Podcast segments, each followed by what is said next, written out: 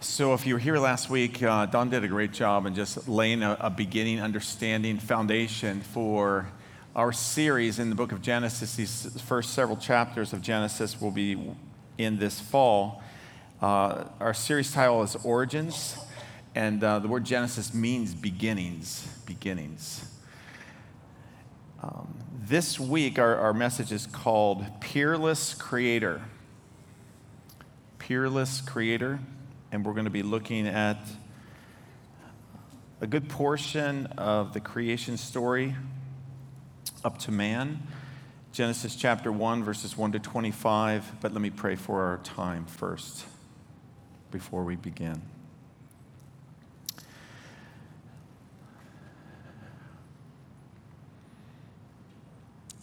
Sometimes, Lord, in our desire to experience you, or to come to you. We've really focused on that you're a person, a person that understands us, that cares for us, that desires to know us, and who intercedes for us and is patient with us. Lord, we thank you for that. All those things are true. But sometimes we have forgotten that you are God and we are not. And you are transcendent and you are beyond anything or anyone in this creation. And you have, in your wisdom and in your ways, brought us into existence together with this universe. We think about the account of Job and how his life was spotless in so many ways, and yet when he realized who he was speaking with, he was undone. Because you asked him even the, the simplest aspects related to the creation and he knew that he could do none of those things. And so, Lord, we want to know you in all ways. We want to know you in all your glory and all your greatness. We want to draw near and we want to be in holy reverence of you. You are the only one who could create this place, who could create us. And so, Lord, we look to you in this time as we begin this book of Genesis. Lord, would you open your word to us? Would you enlighten our hearts? Would you transform our minds? Would you humble our souls? Would you inspire us and awe us and wow us? And we thank you that this is your desire as well. And so we give you thanks. In Jesus' name, amen.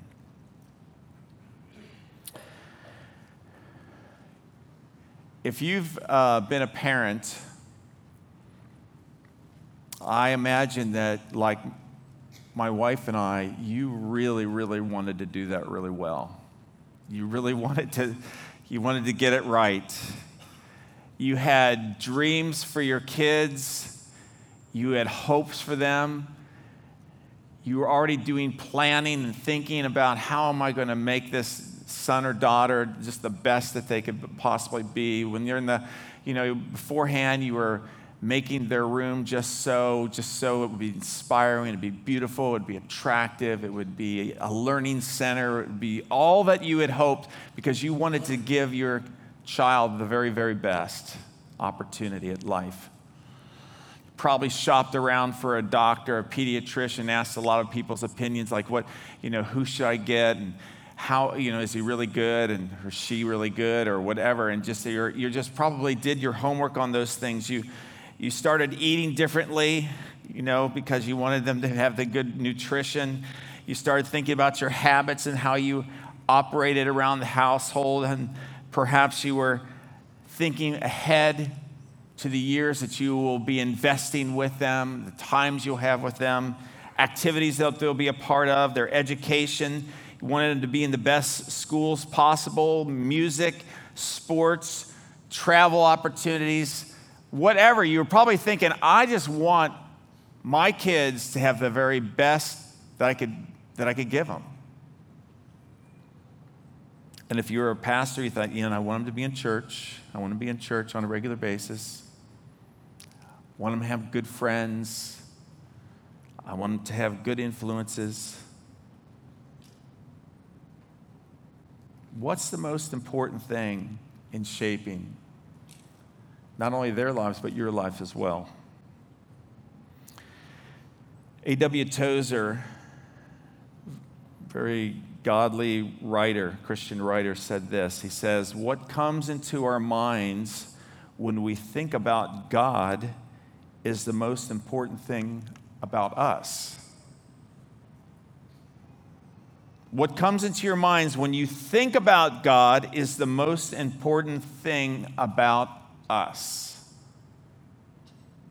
How you think of God will transform and change a life more than any other of these things that we were talking about can do. Did you ever think about that before? How you think about God. Not what information do you have about God, but how do you think about God in your trials, in your confusions, in your dark moments, in your aspirations, in your sins, in your failures, in your desperate situations. How you think about God is the most important thing about that moment and about you at that moment.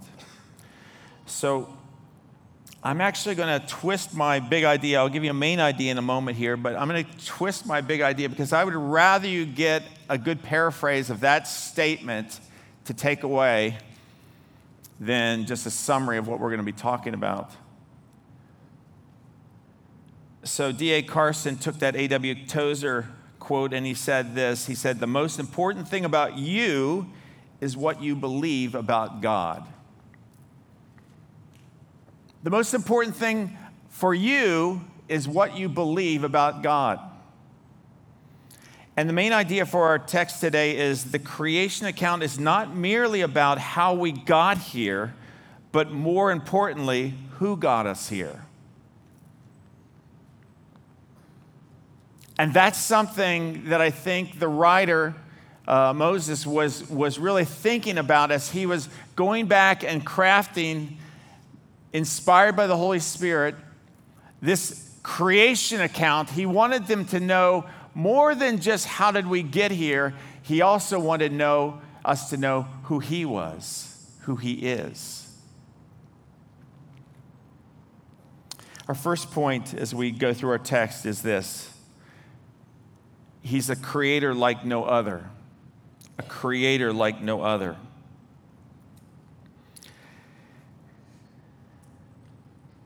The first verse says this In the beginning, God created the heavens and the earth. In the beginning, God created the heavens and the earth. Now, realize this, you know, we're, Moses is writing the Pentateuch, these first five books, and as he's, as he's writing these things, he's writing these to uh, the people of God who had just come out of bondage for hundreds and hundreds of years. They had some element of their faith, you know, preserved during that time, but they were really, in many, many ways, ignorance as to the ways of God. They'd come out of a, of a country and a place, and even they, they, they themselves had worshiped various gods, relied on various gods. But in the writing of this text, I think Moses was also looking forward, God the Holy Spirit was looking forward to the future when there would be varieties of gods out there. And the variety of gods tended to be territorial or be, be for a specific situation. If you wanted fertility, you worshiped this god. If you wanted uh, produce, you know, you worshiped another god. If you had various trials and various things, you'd go to various dif- different gods. And the accounts of these gods of these various gods and the, talking about their creation ideas was usually there was some conflict going on or some fight or some jealousy or something was going on. And so there was upheaval and so forth that was happening. These gods were temperamental, they were aloof, they were easily offended. Later on, we'd run into gods who would, sac- who would want you to sacrifice your kids to.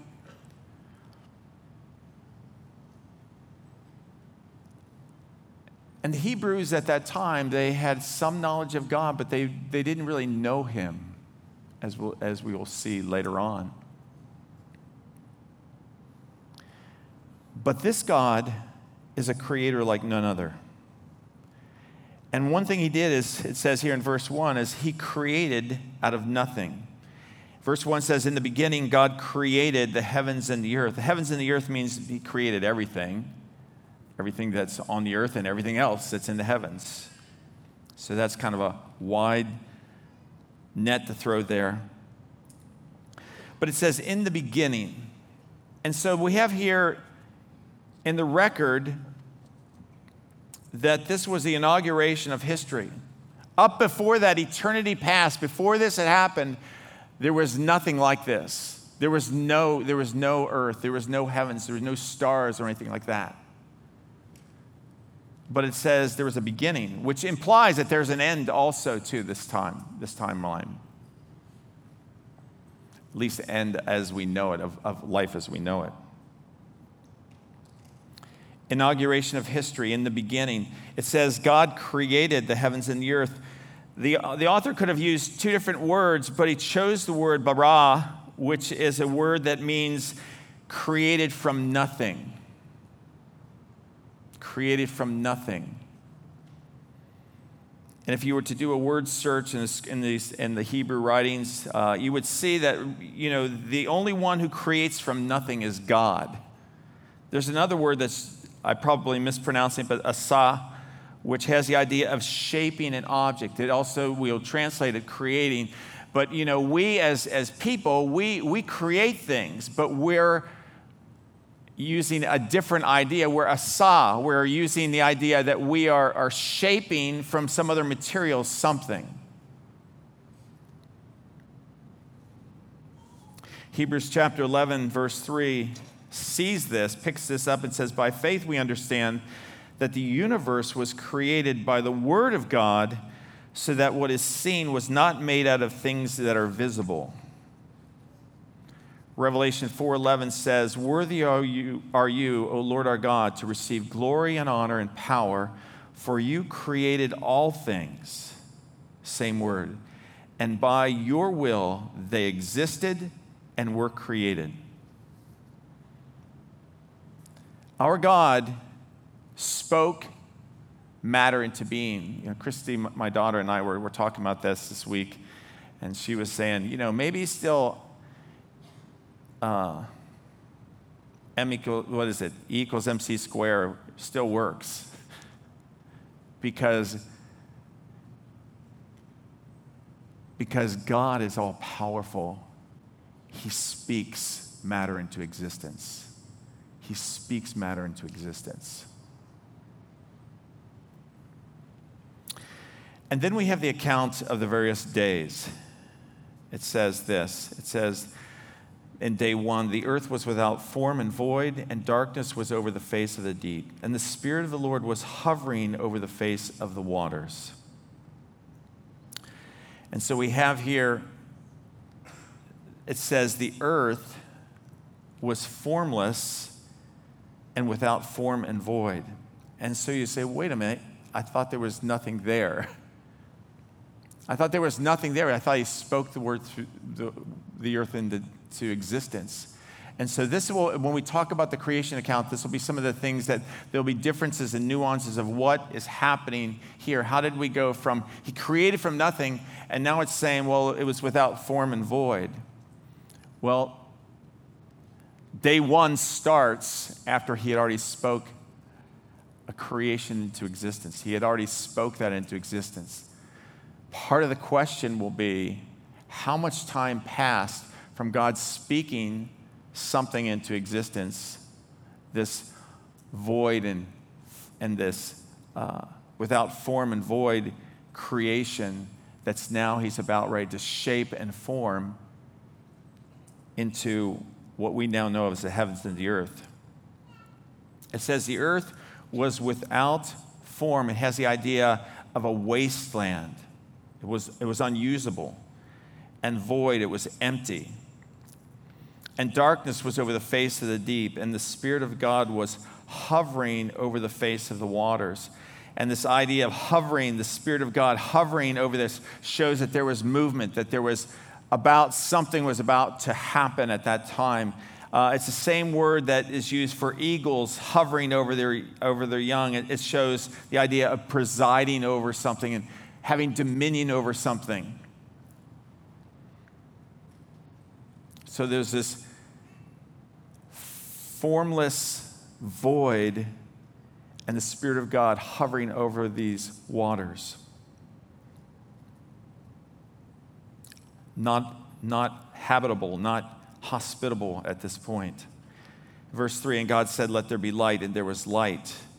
And God saw that the light was good, and, the, and God separated the light from the darkness. God called the light day, and he called the darkness night. And there was evening and there was morning, a first day. A couple things we should see from this. So, sometimes, in terms of, uh, of, of how to understand the creation account, some will start reading or looking for symbolism in, in these things, and we'll talk about the various symbolism that some people see. Uh, I, think the, I think to the original hearers at the time, which is, as Don said, we want to think about who was hearing this, at, at, you know, who was hearing this uh, as they were hearing this account, and it would be those, those Jewish believers, uh, excuse me, those Jewish uh, people in exile who had, who had, who had the Jews who had just left Egypt, uh, as they were talking with those people, he's saying there was light and there was darkness. And it says he saw that the light was good and he separated the light from the darkness. And there are some that will think, well, darkness probably means evil or has the idea of something, you know, foreboding or something like that. And actually, most, most commentators would think, no, it's just, it was just dark, and he was separating these two. And it says he called the light day and the darkness he called night. And so from the very beginning of this first day, he's already beginning to, to label this. This is a day. And he says this is the first day. And it says here that there was evening and there was morning on the first day. And that'll be important a little bit later on. We'll, we'll see that. And then day two, it says, and, and God said, Let there be an expanse in the midst of the waters, and let it separate the waters from the waters. And God made the expanse and separated the waters so that they were under the expanse from the waters that were above the expanse. And it was so. And God called the expanse heaven, and there was evening and there was morning the second day. And so, there was water that was separated above then there was the earth as we know it in the skies, and then there was waters below. There was this canopy of water that was separated from the waters on the earth. And uh, that, that will be important if we are to go into the, the flood later on. But, but that's, you know, the separation that was going on. Day three, and God said, Let the waters under the heavens be gathered together into one place and let the dry land appear. And it was so. And God called the dry land earth, and the waters that were gathered together he called seas, and God saw that it was good. Each time, each time we see a, a, a pattern here of calling it a first day, a second day, a third day, an evening, and a morning uh, during that time. And in these first three days, we see something going on. We see that there's um, separations going on light from darkness, waters from water, and land from waters going on.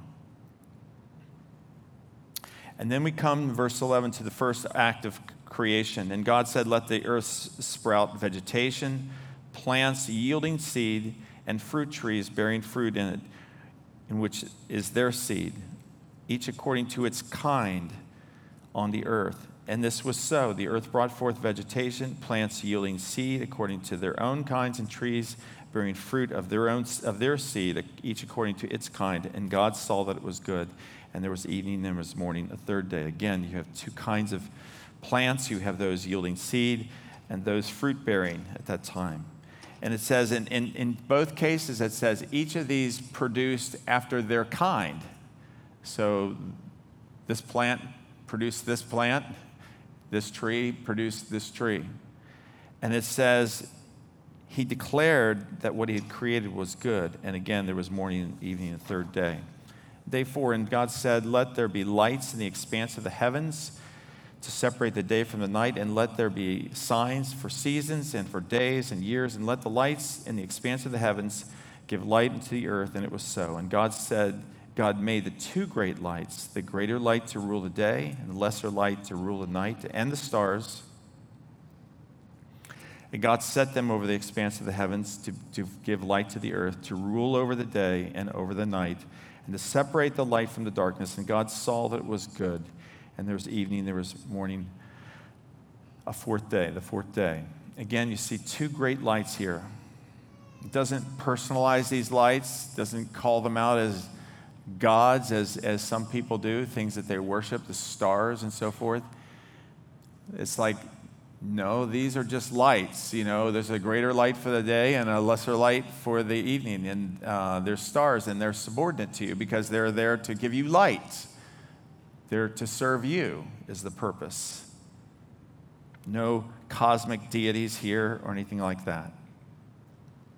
Day five. The Lord said, Let the water swarm and the swarms of living creatures, and let birds fly above the earth across the expanse of the heavens. So God created the great sea creatures and every living creature that moves with which this, the waters swarm according to their kinds, and every winged bird according to its kind. And God saw that it was good. God blessed them, saying, Be fruitful and multiply, and fill the waters of the seas, and let the birds multiply on the earth. And there was evening and there was morning, a fifth day. Again, you just see God now filling. He's filling the land, He's filling the seas, He's blessing them. You see His gracious uh, heart towards His creation to bless them, to, to see them multiplied. And again, there was evening, there was morning. Day six. And God said, Let the earth bring forth living creatures according to their kinds, livestock and creeping things, and beasts on the earth according to their kinds. And it was so. And God made the beasts of the earth according to their kinds, and livestock according to their kinds, and everything that creeps on the ground according to its kind.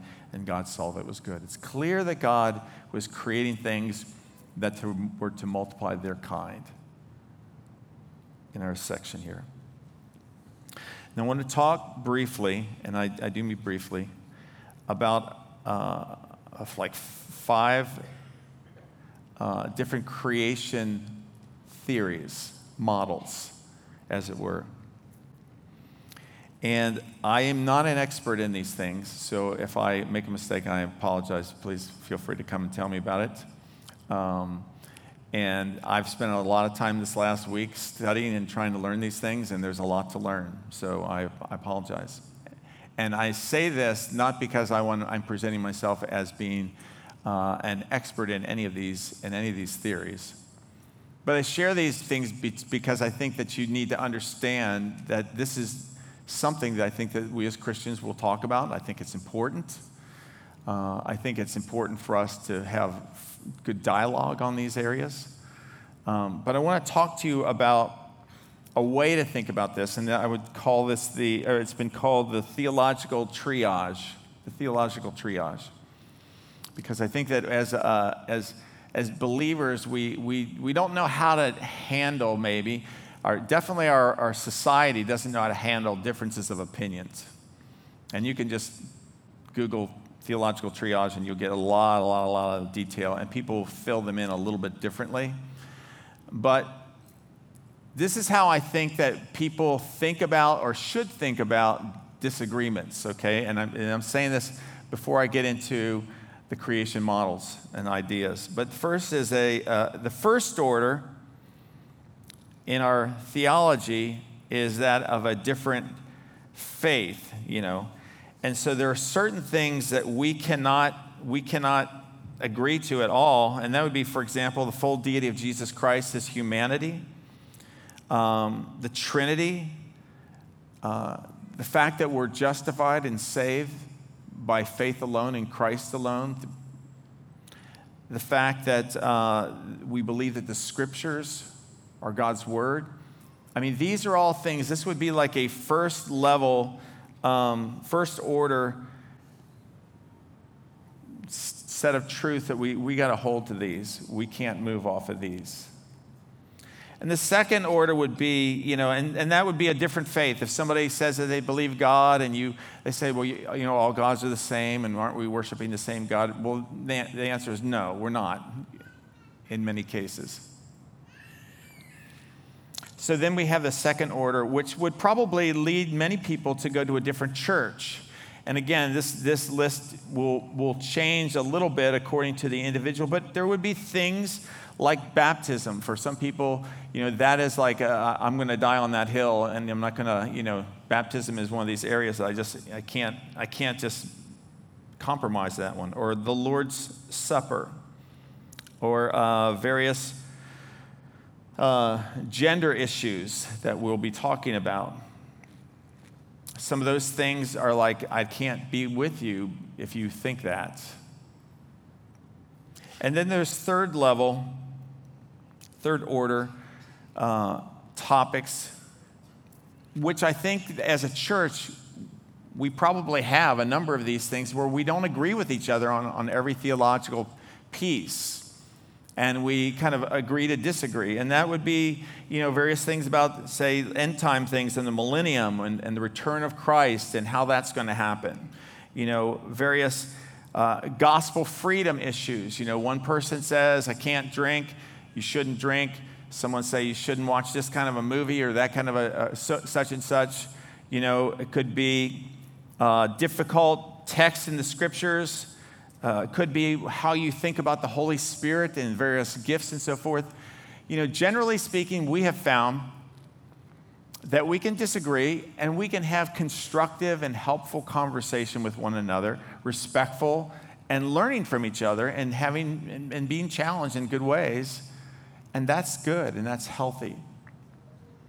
And I would say that in all the little charts I was looking at, creation would fit in this, in this third category of uh, agree to disagree. So I say that so that you understand that we, we leave room for different convictions, you know, in the church on these areas. Although it doesn't mean that we agree with all those, all those areas. We probably don't, you know, but we, but we, allow, we allow good, healthy conversation on those things. So I'm going to talk about briefly uh, a few theories. Uh, historic creationism would be the first one. The God who created everything is the same God who creates his image bearers. What God created in verse 1 existed for an undefined period of time. Remember, I said there was, he spoke the creation into nothing. Then we have this, verse 2, it goes into, oh, and now he's working with this void, this wilderness with waters. It's uninhabitable. But what happened from nothing to here? That's what he's addressing here. He says, what God created in verse 1 existed in an undefined period of time before God began the work of uninhabitable land for the habitation of mankind. The six days of creation were 24 hour periods. This view leaves open the possibility of an old earth. So that's the first one. Second one would be the young earth creationism. God created the entire universe in six literal 24 hour days. This view affirms that the entire universe is less than 10,000 years old.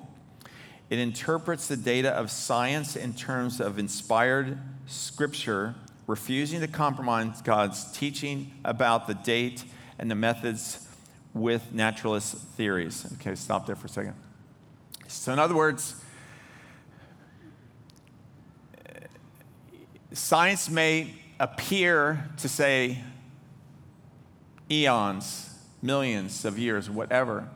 Creationists, many of which you know, have used science to prove or their, their understanding that whether it be through uh, a deluge, a worldwide flood that's changed the way things are mixed together and the way things, the fossil record came down, or, or things that are, are talked about through uh, whether it's evolution or, or, various things about dating, all those things, they will work with all that information. You know, people who still have a, a young Earth model, but they will not let you know science be the determination of what they believe you know is is true or not. And this goes back, I think, even to, to last week when we were talking about uh, how we believe or how we respond to the scriptures. We, we believe, you know, uh, or what we, we teach as pastors is that, you know, the, the Word of God, in its initial, original intent and its purpose, is God's Word. And we respect that and we honor that. And if things don't line up, we say, well, God's Word is true. I know God's true. And so let's see, let's work with that situation, let's work with that knowledge. And so, uh, two compelling reasons to believe, and I would say, you know, the pastoral team, we would lean toward this young earth uh, creationist model. Two compelling reasons would be uh, first of all, you know, someone would say, well, the word for uses day can be, some places it means 24 hours. In some places, the word day is used to, to, to kind of be symbolically uh, the day, you know, the day that we went to battle, you know, or the, the day that, you know, describes a, a, a longer period of time. But in the Hebrew, my understanding is that when something is, is numbered, like first day, second day, third day, it means a 24 hour period, a short period.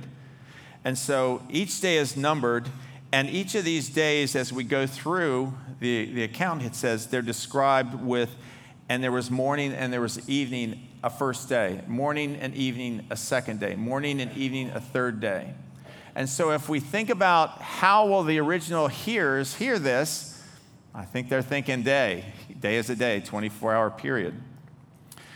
And then if we would look at how Moses and how God records again an account of this in Exodus when the uh, when the law was being given in Exodus chapter 20 verses 9 and 10 it says 6 days you shall labor and do all your work but the seventh day is a sabbath to the Lord your God on it you shall not do any work for in 6 days the Lord made heaven and earth and sea and rested on the seventh day so the way that scripture interprets that creation account is a literal, you know, six day creation with the seventh day. Another way that people look at, another theory that people would have about, about the creation would be the old earth creation or the intelligent design. Intelligent design, in this case, being no evolution. The days of Genesis 1 are, were, are work days, setting a pattern for your rhythm of work and rest.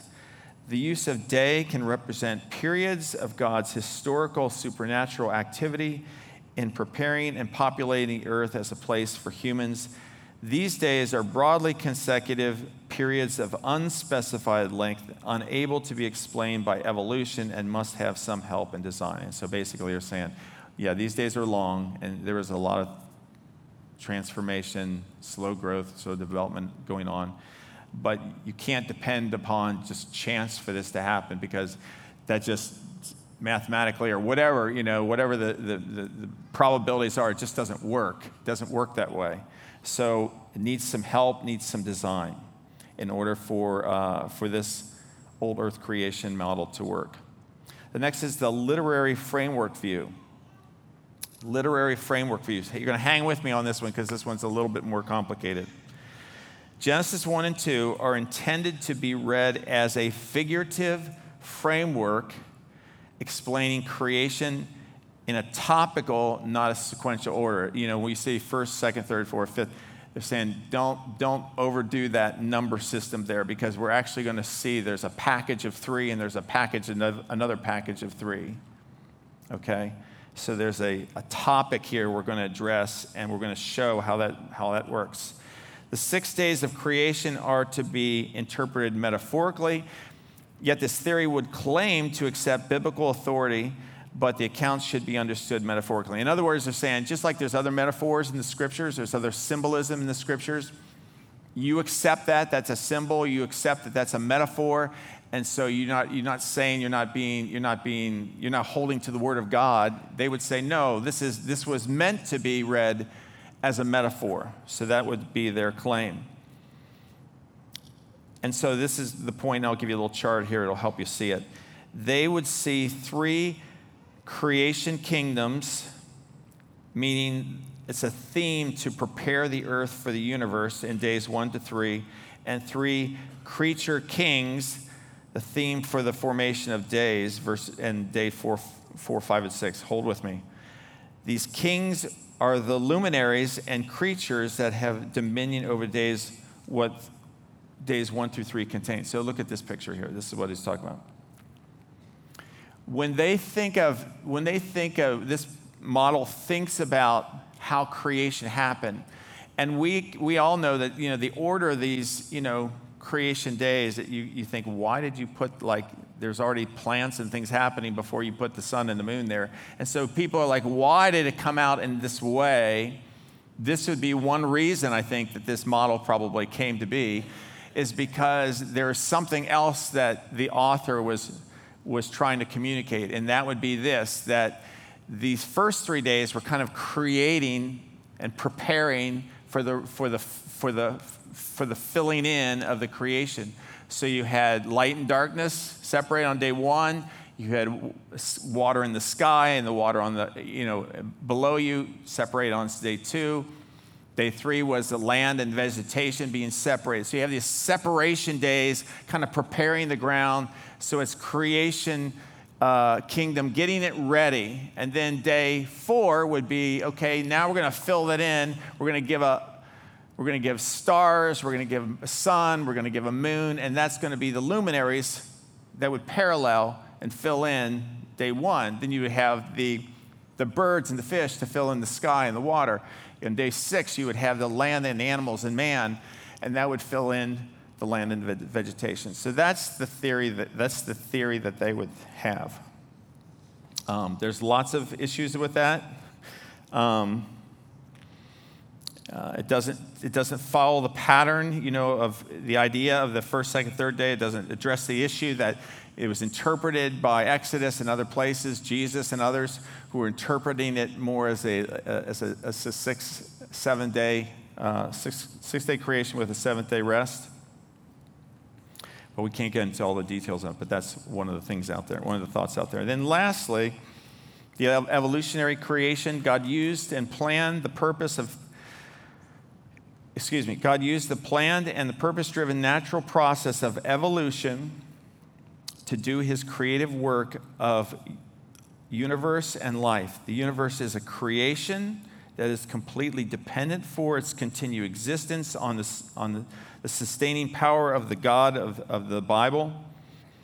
God's design is shown in the finely tuned physical laws and biological processes necessary for life. So they're saying, okay, there was evolution, but it was God's design. These physical laws, these biological processes, these things are going, they're saying, you know, God was behind that to evolve through transitions, which would be impossible without God's involvement. Again, they're, they're saying these things happen not by chance. God was using evolution, so to speak, uh, to bring about the creation as we know it.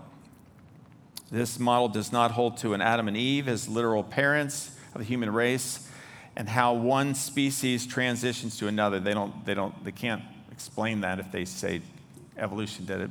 And we know that evolution has a lot of holes in it, you know, with its inability to show transitions from one species to the next. There's, trans, there's change within a species, but there's not, a, there's not what they would propose happen, which would be, you know, one kind becoming another kind. Anyway, So, back to the main idea. The main idea the creation account is not merely about how we got here, but more importantly, who got us here. So, I'm sorry if I didn't satisfy your interest there, gave you a little bit to think about. Lots of books out there to, to read. A lot of people more knowledgeable than me that can talk about those things. But there's, there's, there's, something, there's something there. But I, I'll, I'll say this each of these models says something about God says something about his power, says something about his beauty, says something about his design, says something about his, inter- his involvement, says something about how he works. And so I think that it's important to, even as you're reflecting on models, it's not just, you know, what, what, what's interesting or what feels kind of good to us, but, you know, what does it say about our God? I think is an, is an important thing to consider as you kind of continue your study in those areas. But let's talk about the Creator, because that's what I want to talk about the most anyway. The Creator. So we see here in this, in, in this account, which I think is, is more about God than it is about how it all got here, because He could have given us a lot more there. Um, we have the Creator revealed. And the first thing we see that God simply is. Oh, I missed my main point. Did I miss my main point? No, I read that. God simply is. He's eternal. It says in the beginning, God. I had a conversation with someone this week, and they're saying, we are talking about just the mysteries of life, and they said, Yeah, but the, the big mystery is who created God? I can answer that question. Nobody. That's the baffling thing. He is. God is. He always has been. You can't wrap your, your mind around it. I mean, I, I remember as a, as a young kid wanting to do, uh, study astronomy and got into all the, you know, the, the Star Trek and all those kind of thing, shows and stuff like that. And I was just thinking about going to these galaxies further and further and further and further and further and further and further and further and further out. And keep going out, out, out, out, out. And you think, but yeah, but what's at the end? There's not an end that we know of what's on the other side of the end? That's what I used to think about. What's on the other side of that wall that's there, you know? I mean, our mind does not comprehend transcendence. It doesn't, we can't get a hold of God always was. And when you realize that that's the God that we know or knows us,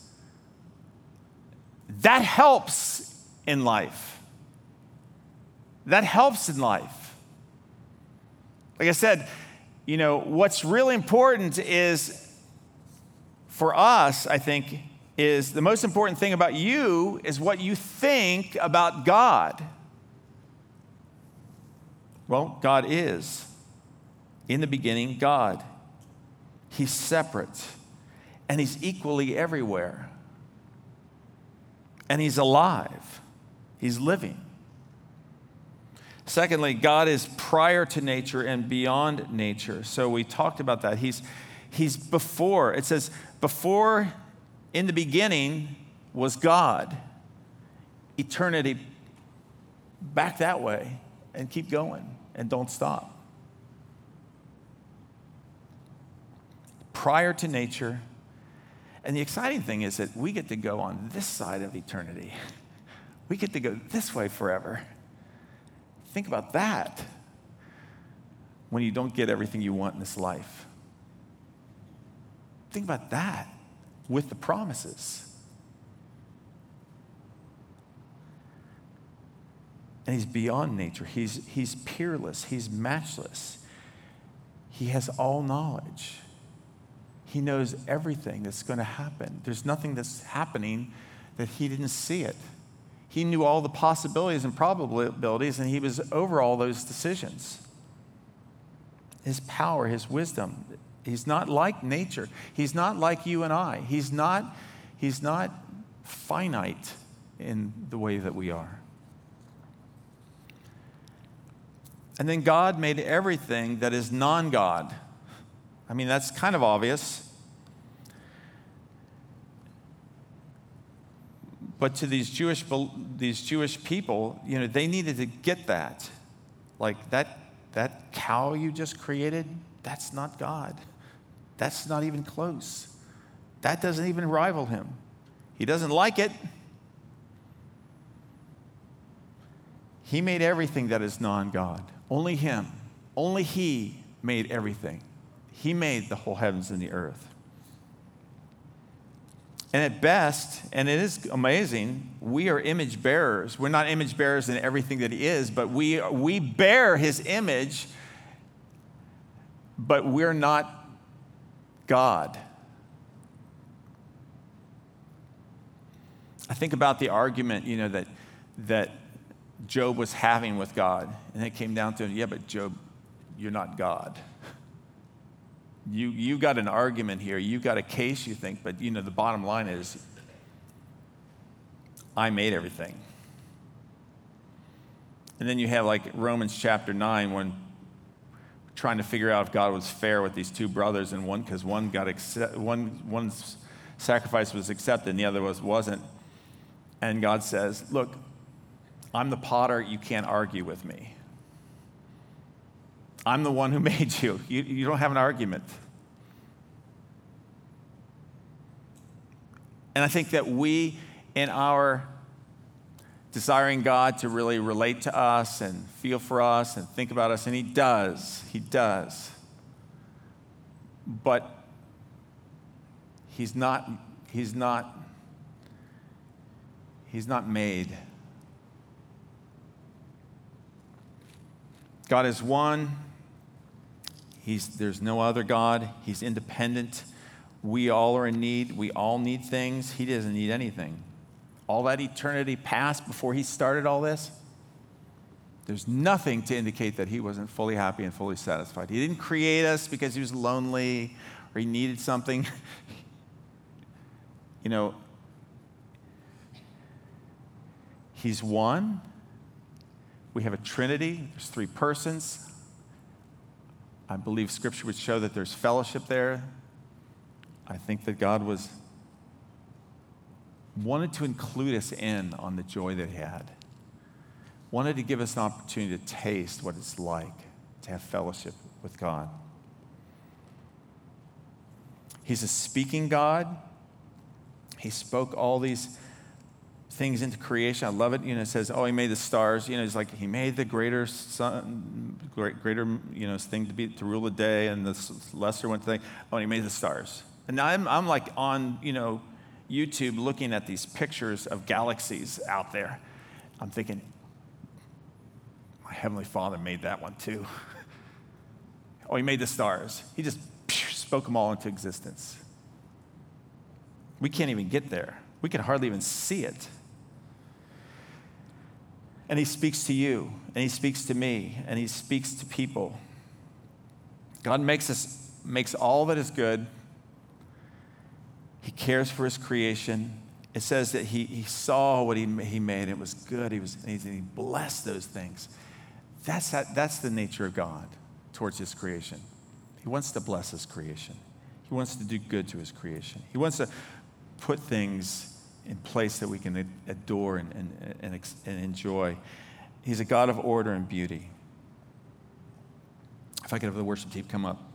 He's a God of order and beauty. He ordered creation, He ordered the days, He set the boundaries, and He rules over all those things. He's sovereign over all these things. And there's more to come because this, this is just from the beginnings of, of Genesis. And if I really took, I was trying to keep my list short. I, have, I had another five or six more I could say, but I was trying to wrap them back in. But you know what? There's so much more about who God is. And so, our main idea of the creation account is not merely about how we got here, but more important about who got us here. That's what's most important. And it's not just about what you know in your mind about God, it's, it's about how you've united that with faith and you've, and you've tested it and you've proven Him and you've, you've stepped out on what it says about Himself. And you hold fast to Him. And He shows you that He's faithful. He shows you that He's powerful. He shows you that He can provide for you. He demonstrates His patience with you over and over and over again.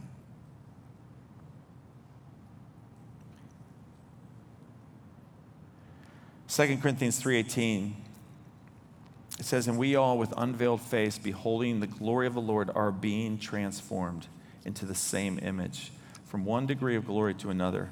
For this comes from the Lord who is the spirit. The, God, the spirit of God wants you to look at looks at look at Jesus. You know look at God. Look at our creator.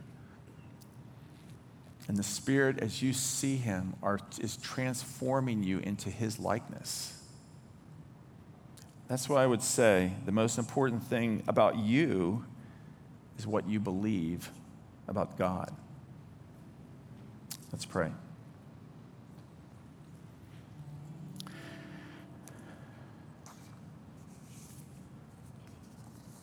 Lord, it's, it's, it's fun, it's easy to kind of get caught up in all the nuances of interesting ways that people think about your creation speculations that we have. But Lord, if we were to miss you and not really see who you are, it would all be in vain. So, Lord, we want to know you because we know that knowing you is the greatest fulfillment, the greatest thrill, the greatest gift that we could ever have. For all eternity, Lord, we will be studying you. We'll be rejoicing in you and we'll be loving every moment of it. It won't be drudgery, it won't be boring, it'll be amazing. So, Lord, we thank you, we bless you, and with what we know and what we have, Lord, we give you praise. In Jesus' name.